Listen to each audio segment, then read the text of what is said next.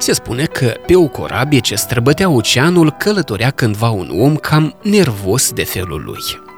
Într-o zi, îl tortură următoarea idee. Ce-ar fi dacă la un moment dat corabia ar suferi un naufragiu? Se sui pe bord, unde, plimbându-se îngândurat în sus și în jos, îl întâlni pe capitan. Sunt în apele acestea stânci?" îl întrebă. Da, domnule," răspunse capitanul. Știi dumneata unde sunt stâncile?" întrebă iarăși. Nu, aceasta nu o știu.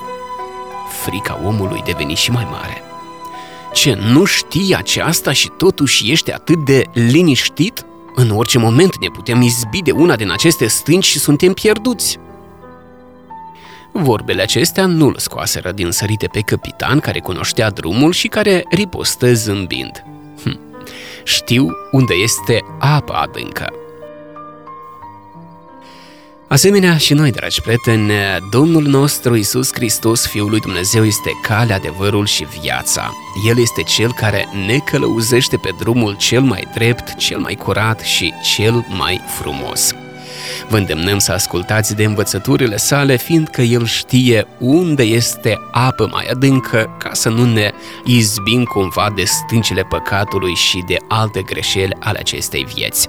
O zi frumoasă și navigați în apele adânci și curate ale vieții.